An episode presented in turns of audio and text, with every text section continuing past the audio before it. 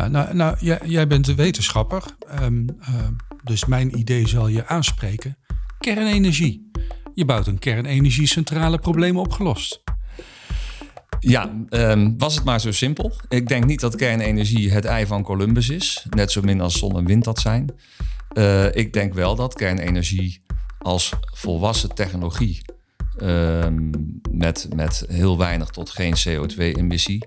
een serieuze overweging verdient in het energiebeleid van de komende tien, twintig jaar. Nederland en E U op zijn minst. Oeh, dat klinkt heel diplomatiek. Welkom bij Goed Bezig. Een podcast met originele denkers en eigenwijze schrijvers... over wat er goed gaat en wat er beter kan. Mijn naam is Gerard Bolten van uitgeverij Heestek. In deze aflevering van de podcast Goed Bezig... vertelt Maarten van Andel waarom we het klimaatprobleem niet oplossen... met een paar windmolens en zonnepanelen. Hij heeft kritiek op het huidige beleid. Maar hij heeft ook een oplossing, die werkt. Gegarandeerd.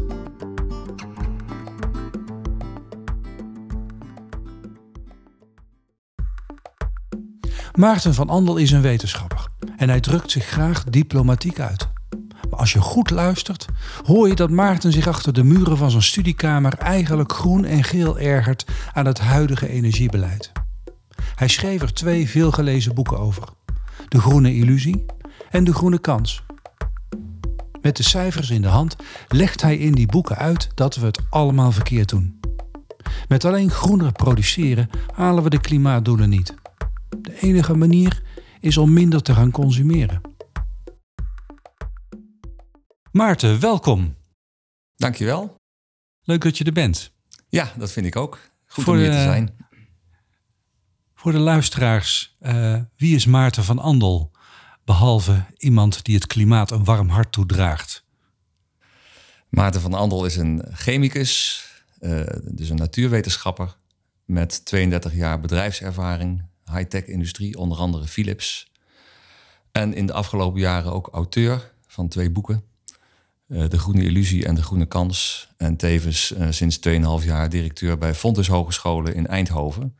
van het instituut Toegepaste Natuurwetenschappen. Dus daar voel ik mij thuis. En wat ben je dan het meest? Ben je dan ondernemer of onderwijzer of wetenschapper?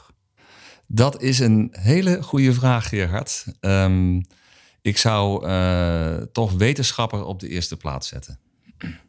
Oké, okay. Ja. Daar gaat je hart sneller van kloppen. Ja, ja. Nou, dat is ook wel terug te lezen in je boeken. Uh, ja, dat, dat, en ik denk ook dat wetenschap uh, uh, essentieel is... voor allerlei publieke debatten, maar zeker ook het klimaatdebat. Niet iedereen gelooft het meer, wetenschap. Nee, dat is uh, mij een doorn in het oog. En ik denk dat de wetenschap er ook goed aan doet... om um, het verhaal niet alleen uh, kloppend te maken... maar het ook uh, goed uit te dragen. En daar mag de wetenschap zelf ook nog wel eens naar kijken, denk ik. Nou, je hoeft in elk geval niet met de vinger naar jezelf te wijzen... want met jouw twee boeken heb je je best gedaan, toch? Ja, dat vind ik ook. Met behulp van een goede uitgever. Uh, die soms uh, mij ook op de vingers tikte. Dit wordt te technisch. Uh, nee, maar en, en dat is denk ik ook een goede manier om het te doen. Dat je vanuit een goede basis. En iemand die, die, die meeleest of mee, meeredigeert. Uh, een goed verhaal kunt neerzetten. Maarten, je hebt twee boeken over het milieu geschreven. Over het klimaat. Uh, uh, en hoe het beter moet. Um, we zijn toch hartstikke goed bezig. Ik zie overal Tesla's op de weg en uh, overal zonnepanelen op de daken. Uh, of ik nou naar voren of naar achteren kijk, ik, ik zie windmolens. Um, maar maak je je nou druk om? Ja, nou je zegt, uh, je zegt het eigenlijk al. Uh, je, je ziet overal windmolens en zonnepanelen. Waar ik mij uh, druk om maak, is dat uh, wij heel Nederland daarmee aan het volbouwen zijn. Maar dat het nog steeds maar een, uh, een klein deel van onze totale energievoorziening is. Op dit moment nog geen drie procent. En uh, dat zal ook in de komende jaren uh, niet zodanig toenemen... dat we kunnen zeggen dat we de klimaatdoelen van tweeduizend dertig hebben gehaald. Maar ik hoor ook andere cijfers. Zo hoor ik ook, ook nu en dan zeven procent en twaalf procent. En... Ja, dat is al meteen een spraakverwarring. Uh, het is twaalf procent van het elektriciteitsverbruik... Maar dat is op zich maar twintig procent van het totaal. Dus wind en zon zijn van ons totaal maar uh, een kleine drie procent. En dat is waar het uiteindelijk om gaat. Zeker als we gaan elektrificeren met bijvoorbeeld wegverkeer en huisverwarming. Wat gebeurt er dan? Dan neemt het elektriciteitsverbruik toe. En uh, dan wordt het dus nog moeilijker om een groot deel daarvan duurzaam op te wekken. Maar ik begrijp dat er allerlei technische oplossingen voor zijn. Niemand lijkt zich daar heel druk om te maken. Uh, dat zou kunnen, maar ik maak me er wel druk om. Uh, er is een wet van behoud van energie. Energie is er niet voor niks en is er niet vanzelf. Uh, dat moet je opwekken. En er zijn maar een paar technieken waarmee we dat kunnen doen. Wind en zon horen daar zeker bij. Fossiel uiteraard ook. En uh, laten we kernenergie niet vergeten. Ja, het, uh, de bedoeling is dat uh, huishoudens uh, in Nederland massaal van het gas afgaan. Wat vind je daarvan? Dat vind ik een bijzonder slecht idee. En ik ben niet de enige die dat vindt. Er zijn ook hoogleraren, dus andere wetenschappers die dat uh, beamen. Wat we daarmee bereiken is dat we uh, minder gasstook of geen gasstook in huizen hebben. Maar dat we de stroom uh, moeten opwekken in elektriciteitscentrales. En wetenschappers hebben aangetoond dat die extra stroom met name uit gasstook moet komen de komende tien jaar. Daar schieten we dus niks mee op. Hmm. Dat klinkt een beetje somber. Ja, ik zou graag willen dat het anders is. Um, en ik denk niet dat we moeten wegduiken voor deze boodschap. En zeker niet als hoogleraren dat met goede modellen kunnen aantonen. Maar dat we serieus moeten kijken um, of dit de goede weg is. Of dat we naar andere dingen moeten kijken, zoals ik net al noemde, goede huisisolatie. Daar zit veel meer winst in dan het veranderen van het verwarmingssysteem. Ja. Toch even terug naar al, al die mensen die nu zonnepanelen op hun huis laten leggen. Uh, die een elektrische auto kopen. Um, uh, ik hoor je eigenlijk zeggen, um, d- dat is goed bedoeld, maar het levert niks op. Maar ik denk dat die mensen dat heel anders voelen. Ja, nou, dat kan ik mij voorstellen, want uh, dat, dat is wat ons elke dag wordt verteld. Overigens ben ik heel erg voor het installeren van zonnepanelen op daken. Ik heb ze zelf ook, want daarmee verlagen wij collectief uh, de hoeveelheid fos- fossiele stroom die we in Nederland nodig hebben. Als je vervolgens een elektrische auto in je garage zet, helpt dat niet zoveel meer. Want die extra stroom moet dan weer opgewekt worden met fossiele brandstof. Het is veel effectiever om alle auto's veel zuiniger te maken. Twee keer zo zuinig zou mijn doel zijn. Hoe stel je je dat voor? Nou, dat betekent dat een brandstofauto uh, één op veertig, één op vijftig gaat rijden. En een uh, elektrische auto uh, één kilowattuur per vijftien kilometer verbruikt. Dat is um, ruim twee keer zo goed als het nu is. En uh, het is ook zo dat dat met bestaande technologie al kan. Maar de politiek moet samen met de auto-industrie daar een roadmap voor maken de komende vijf à tien jaar, zodat we dat bereiken. Dus hoor ik jou nou eigenlijk pleiten voor het blijven gebruiken van fossiele brandstoffen in de auto-industrie? Ik denk dat we daar de komende tien, vijftien jaar uh, niet onderuit kunnen. Um, en waar ik voor pleit is, als dat toch het geval is, dat we in elk geval dat brandstofgebruik en dus ook de C O twee emissie halveren. Maar alle, uh, de hele, gehele, bij vrijwel de gehele auto-industrie is voorzichtig aan het overstappen naar elektrisch, voor zover ik dat kan beoordelen. Ja, dat klopt. Dat is recent het nieuws geweest. En ze doen het niet voorzichtig. Ze doen het uh, redelijk radicaal. Stoppen ermee, zeg jij? Ik denk dat het ontwikkelen van elektrische auto's een goede zaak is. Maar uh, het, het is niet zo dat, uh, dat als we in tweeduizend dertig of tweeduizend vijfendertig alles elektrisch hebben, dat we dan veel C O twee hebben bespaard. Want die extra stroom moet worden opgewekt met fossiele brandstof. Omdat dan wind en zon nog steeds schaars zijn. Dus het... Het, een elektrische auto is niet emissievrij. De emissie is verplaatst naar de schoorsteen van een elektriciteitscentrale. Het, het, het, waarom, wordt, waarom maakt men zich hier geen zorgen over in Den Haag als dit probleem zo groot is? Dat weet ik niet precies. Ik ben geen psycholoog en ook geen econoom. Um, ik denk dat het een lastig verhaal is om uh, te onderkennen en te vertellen. En ik denk ook eerlijk gezegd dat de auto-industrie daar uh, met commerciële belangen in zit. En misschien is het allerbelangrijkste wel dat de consument het misschien niet wil. Een zuinige auto die niet meer zo hard rijdt en niet meer zo hard optrekt. En als de consument het niet wil, is het natuurlijk voor de politiek en ook voor de auto-industrie heel moeilijk om het te gaan doen. Want um, al die elektrische auto's, die zijn nog sneller en luxer en zwaarder dan onze oude uh, benzineauto's. Ja, en uh, goed, Tesla werd even al genoemd, maar er zijn natuurlijk meerdere merken. Er is niks mis met het merk Tesla. Maar elektrische auto's, wat je zegt, zijn uh, groot en zwaar, kunnen snel rijden en verbruiken dus ook nog steeds meer energie dan nodig. En daar gaat het uiteindelijk om. Het totale energieverbruik van elke auto moet omlaag, liefst naar de helft. En ik denk ook dat dat kan. Sterker nog, er zijn auto's die dat kunnen. Rij jij zelf in zo'n zuinige auto, Maarten? Uh, nee, want ze zijn nauwelijks te koop. Maar als we kijken naar uh, het bedrijf Lightyear in Helmond, wat een elektrische auto uh, ontwikkelt met eigen zonnepanelen aan boord. Um, die is, uh, dat is een elektrische auto, maar die is veel zuiniger. Meer dan twee keer zo zuinig als normale elektrische auto's. Dat moet hij ook wel, want hij moet grotendeels op de stroom van zijn eigen zonnepanelen rijden. En dan word je gedwongen om uh, te gaan optimaliseren naar energieverbruik per gereden kilometer. En daar uh, zet Lightyear dus op in. En ik denk ook dat dat de toekomst is, die filosofie. Een lichte auto met een goede stroomlijn die heel weinig energie per gereden kilometer verbruikt. Je hebt uh, um, twee boeken geschreven. Het eerste boek heette uh, De Groene Illusie. Um, kun je nog even uitleggen wat die illusie voor jou is? Um, de illusie is in essentie dat we, dat we denken dat we aan de energieproductiekant met zon en wind uh, het gaan redden. En dat we aan de energieconsumptiekant, hè, onze consumptie, onze luxe, luxe uh, weinig of niks hoeven in te leveren. Um, en als ik kijk naar de getallen, dus als ik ga rekenen aan wat doet een windmolen en, en hoeveel energie verbruiken wij, dan zie ik daar een hele grote kloof. Dus we houden onszelf voor dat we uh, in een uur van uh, Amsterdam naar Brussel kunnen lopen, zonder dat we doorhebben dat je daarvoor niet snel genoeg kan lopen.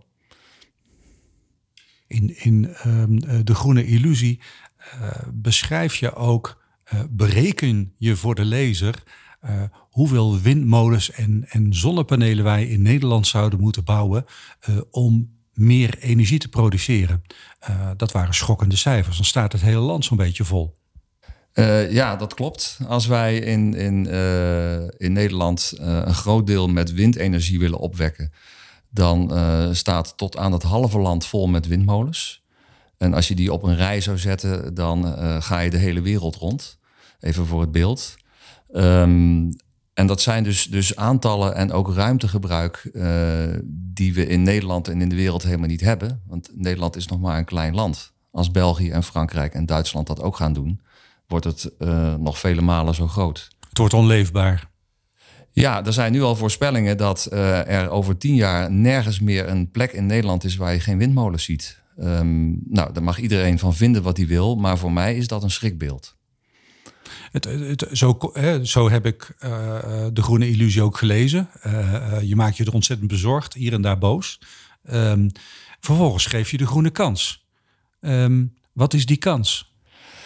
Ja, um, de, de, de, de ontwikkeling van mijn denken, ook met veel presentaties, is dat, dat als mensen mijn boek lezen, De Groene Illusie, en daar een presentatie over horen, dat dan natuurlijk de vraag komt, ja, maar wat dan wel? En toen ben ik gaan nadenken, ja, wat dan wel? Er moet, als er illusies zijn, moeten er ook kansen zijn. En gelukkig zijn er uiteindelijk meer kansen dan illusies, denk ik. Um, de belangrijkste kans is dat wij onze aandacht veel meer leggen op de energieverbruikskant in plaats van de energieproductiekant. Natuurlijk moeten we energieproductie verduurzamen met zon en wind. Daar ben ik ook niet tegen. Maar dat heeft zijn, zijn grenzen. Dat, dat, dat gaat niet eindeloos door.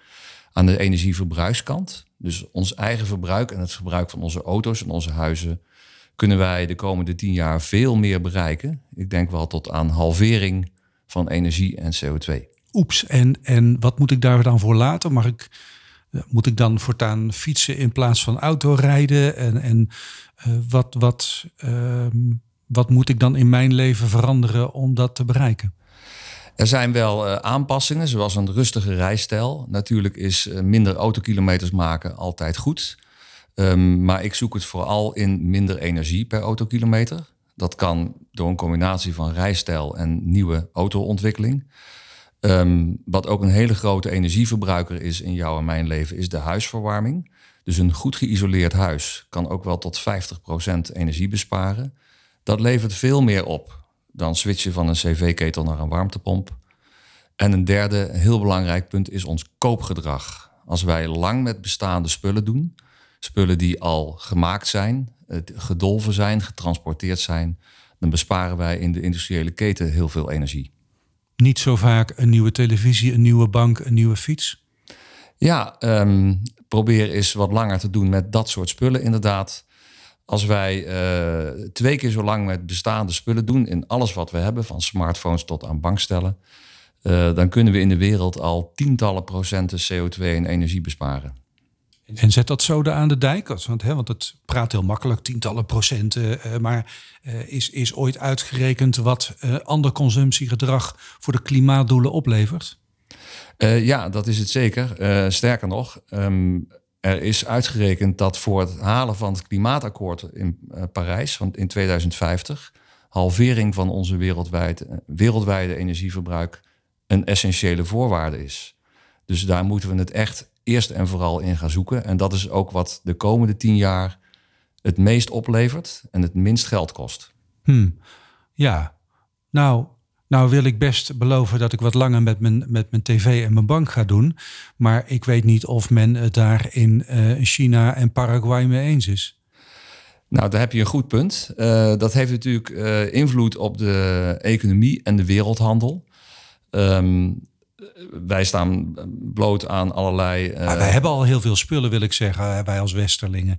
Uh, maar er zijn natuurlijk heel veel mensen in de wereld die zijn blij dat er eindelijk eens wat vooruitgang is.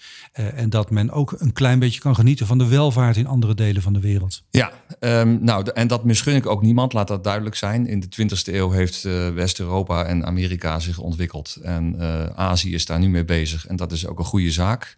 Uh, het gaat dus niet zozeer om dat, dat, dat mensen dat niet zouden moeten hebben. Het gaat er mij meer om dat als we die spullen hebben, dat we dan proberen om er langer mee te doen. En er hoort natuurlijk ook bij dat de industrie ervoor zorgt dat spullen lang meegaan. Want dat kan veel beter.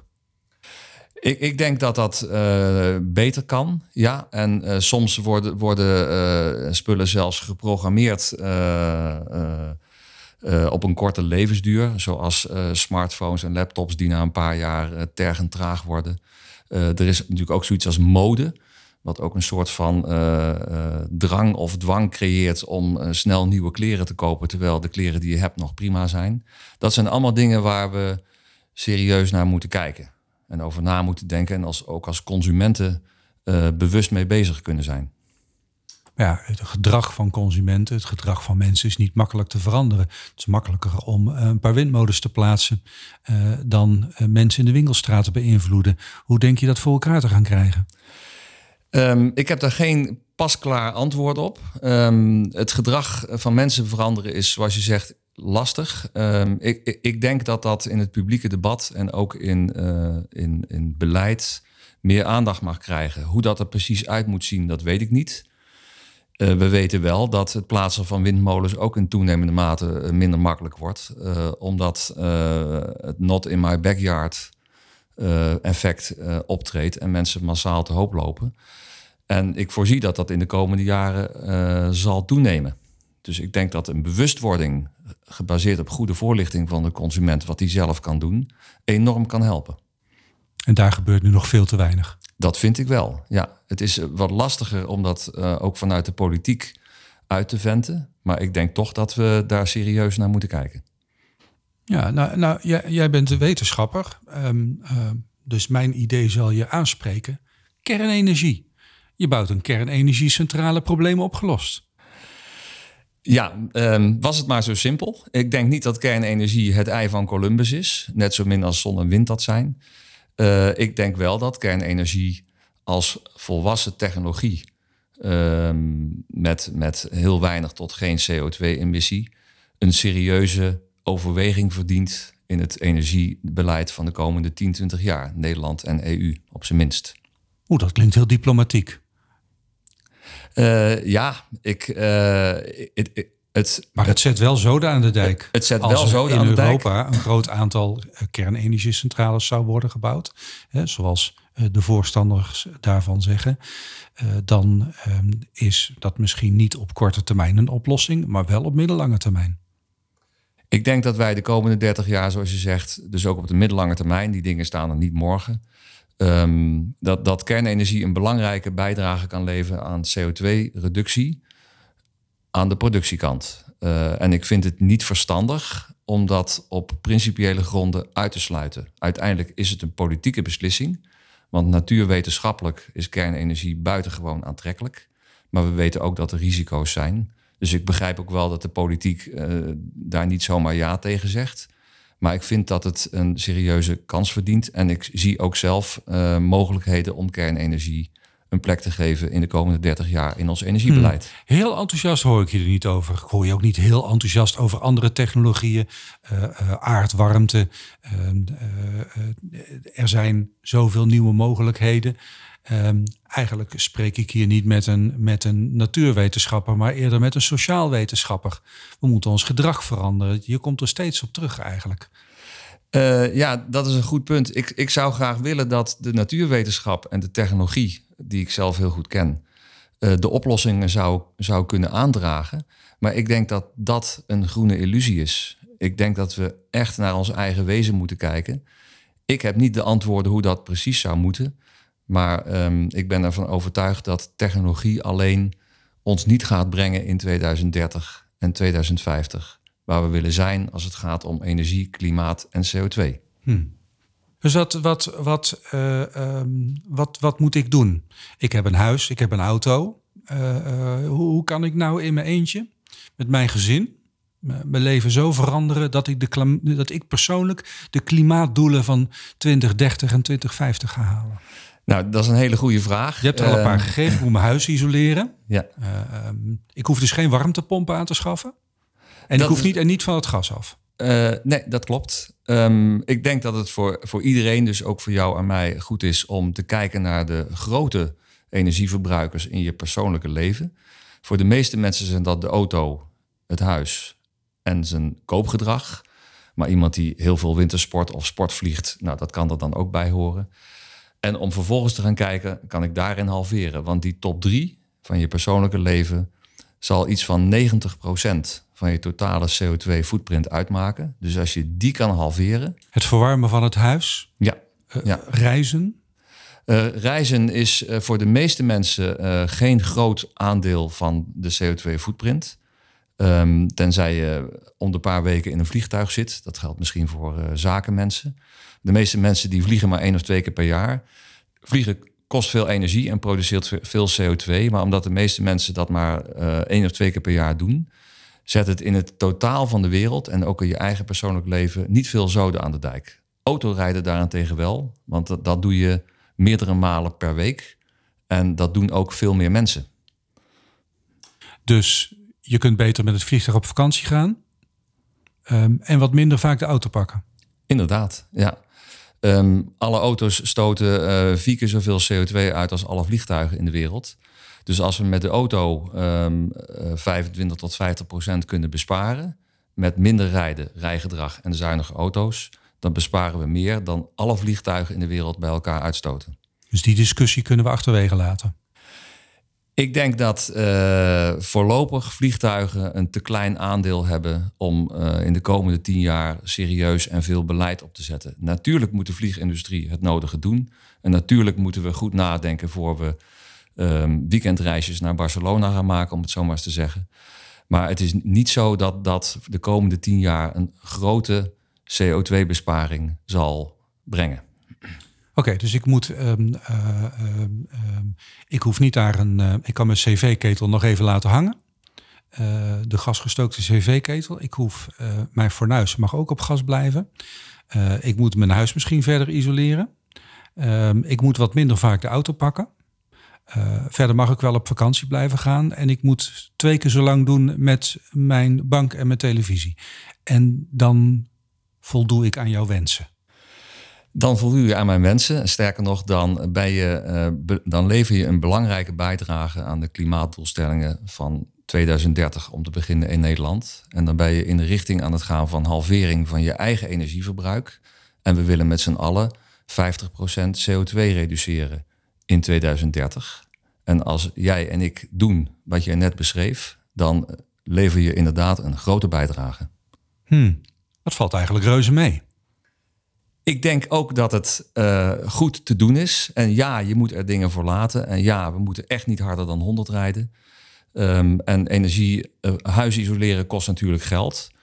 Um, maar het blijven gebruiken van een C V-ketel... en zeker als het een hoog rendementketel is... dat is een bestaand ding.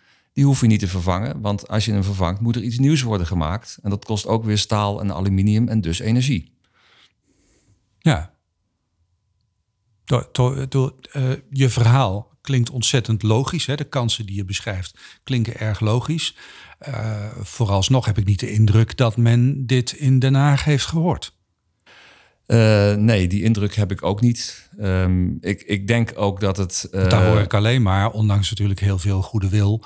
Uh, uh, toch ook um, het uh, vooral uh, het bouwen van windmolens en zonnepanelen. Er moeten ontzettend veel woningen bij komen. We moeten uh, massaal van het gas af. Um, en nou, we moeten ook uh, collectief in een elektrische auto gaan rijden. Uh, kortom, heel veel van de dingen uh, die jij aanraadt... Uh, Ja, uh, zie ik niets, um, zie ik weinig voorstanders van in Den Haag. Ja, dat, daar heb je gelijk in. Um, het is natuurlijk zo dat, uh, dat een lagere consumptie uh, en, en minder brandstofverbruik... en dus ook minder accijnsinkomsten een invloed hebben op onze economie en op onze staatsfinanciën. Uh, en ik, je zal het mij ook niet horen zeggen dat het makkelijk is om dat te doen... of dat het mogelijk is om dat heel snel te doen. Ik denk daarom ook dat het goed is om dit in het... publieke debat te blijven aanvoeren... en daar zo mogelijk een boek over te schrijven... of presentaties over te geven. Hoor ik jou nu zeggen ook dat, dat de politiek zich hier wel bewust van is... maar dat ze ook willen voorkomen dat de consument gaat staken? Um, zo zou je het kunnen zeggen. Uh, la, laat ik, laat ik zeggen, de politici in Nederland, in Den Haag... zijn beslist niet dom. Die hebben ook goede adviseurs. Um, uh, dus er zullen heus wel dingen zijn die politici weten. Ik ben echt niet de enige die die, die dingen weet of die eraan kan rekenen. Uh, maar ik realiseer me ook dat het uh, maatschappelijk en politiek gezien... niet iets is wat je morgen regelt in een nieuw kabinet. Hmm. Maar jij kunt je bijna dus niet voorstellen... dat een minister-president zegt tegen uh, de inwoners van het land... Um, doe twee keer zo lang met je bank en met je televisie. Ik kan me dat voorstellen dat hij dat gaat zeggen... maar dat zal hij niet morgen gaan zeggen. Dat is iets wat wij met z'n allen ons moeten gaan realiseren. En de minister-president zal het zeker gaan zeggen... als een meerderheid van de bevolking... dat een goed idee vindt en zich realiseert hoe duurzaam dat is. Uiteindelijk is de politiek uh, de culminatie van, ons collectieve, van onze collectieve mening. En als de burgers willen dat we langer met spullen doen... dan zal de politiek het ook gaan willen. En dan zullen er partijen worden gekozen die dat in hun programma hebben staan. Ja. Ben je nou per saldo een optimist of een pessimist? Ik ben per saldo een optimist... En uh, ik, ik koester dat ook. Ik zie heel veel uh, kansen. Uh, ik maak me uh, regelmatig zorgen over energie en klimaat. En, en het feit dat het alsmaar blijft toenemen. C O twee-emissie en energie in de wereld. Maar ik blijf optimistisch. Ik heb ook een optimistisch mensbeeld. Omdat ik denk dat de meeste mensen in essentie het goede willen. Um, maar dat kunnen ze uh, alleen doen als ze ook... goed voorgelicht worden en zich bewust zijn van wat het goed is om te doen. En daar moeten we dus aan werken. Ja, nou, dat klinkt uh, even professioneel als de politici... waar we het zojuist uh, over hadden, even diplomatiek. Uh, tegelijkertijd, de kans is redelijk groot... dat we de klimaatdoelen van twintig dertig niet gaan halen. Um, ja, dat ben ik met je eens. Um, ik weet niet hoe erg dat is... Um, en hoeveel uh, opwarming en, en extreem weer we dan gaan krijgen.